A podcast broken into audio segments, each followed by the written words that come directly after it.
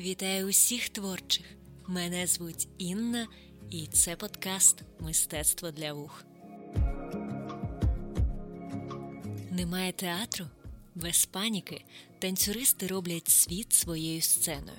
Видання Dance Magazine пише, що ми продовжуємо переглядати поняття сцени, і багато танцюристів та хореографів вийшли на природу, що стало більш безпечною альтернативою під час пандемії.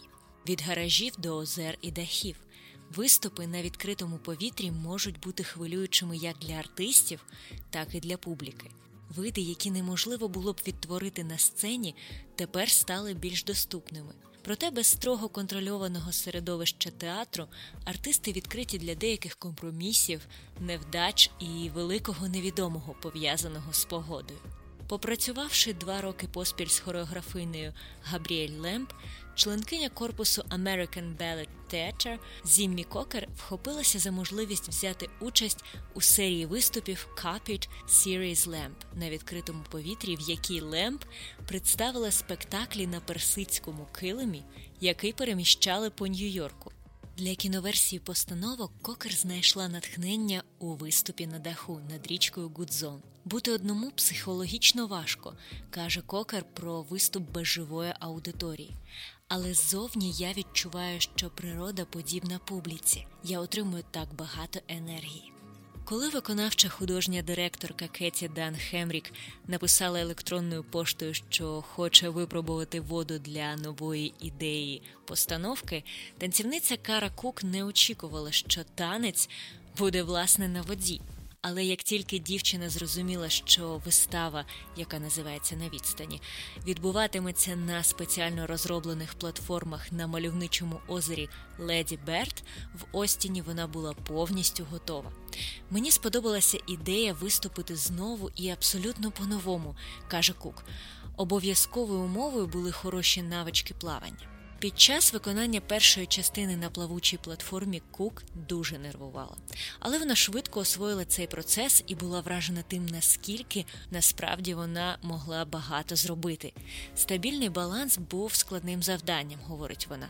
Нам дійсно потрібно було усвідомлювати свою рівновагу і положення у просторі.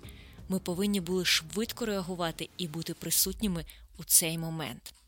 Тому не бійтесь експериментувати і втілювати свої неймовірні ідеї. Можливо, когось ви дуже зацікавите ними.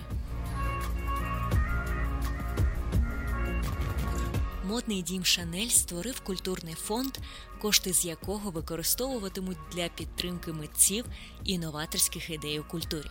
Фонд буде працювати у двох напрямках. Перший це премія Шанель для підтримки митців, які пропонують новаторські ідеї та рішення у своїй галузі. Це будуть індивідуальні нагороди у розмірі 100 тисяч євро для 10 митців у галузі музики, танців, перформансу та візуального мистецтва. Премію можуть отримати митці різного віку, статі та національності. Вона забезпечуватиме фінансове покриття новаторських проєктів, а також надасть доступ до менторства від спільноти Шанель. Список перших лауреатів премії оголосять уже у 2021 році. Другий напрям це довгострокове партнерство з культурними організаціями для створення нових програм, розвитку інновацій у культурі та просування проєктів, які приносять користь культурі й суспільству. Серед партнерів Національна портретна галерея Лондона, Андеграунд музей у Лос-Анджелесі та Паризький центр Помпіду. Культурний фонд Шанель прагне відстояти рівність голосу і показати глобальні зміни, коли мистецтво є життєво важливим джерелом натхнення та змінює наш погляд на світ. Рубрика коротко і зрозуміло. Сьогодні пропоную розібратися із терміном комедія дель арте. Що ж це таке? Це жанр італійського народного імпровізаційного театру.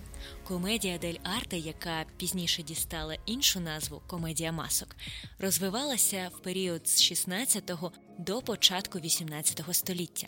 Її витоки знаходяться у фарсі й карнавалі. Комедія масок використовує також здобутки гуманістичної літератури Італії, однак сюжети з ліричних творів новел ученої комедії вона перетворює у фарсовому дусі. На сьогодні це все. Бажаю вам натхненного настрою та нових творчих ідей. З вами була Інна та подкаст Мистецтво для вух.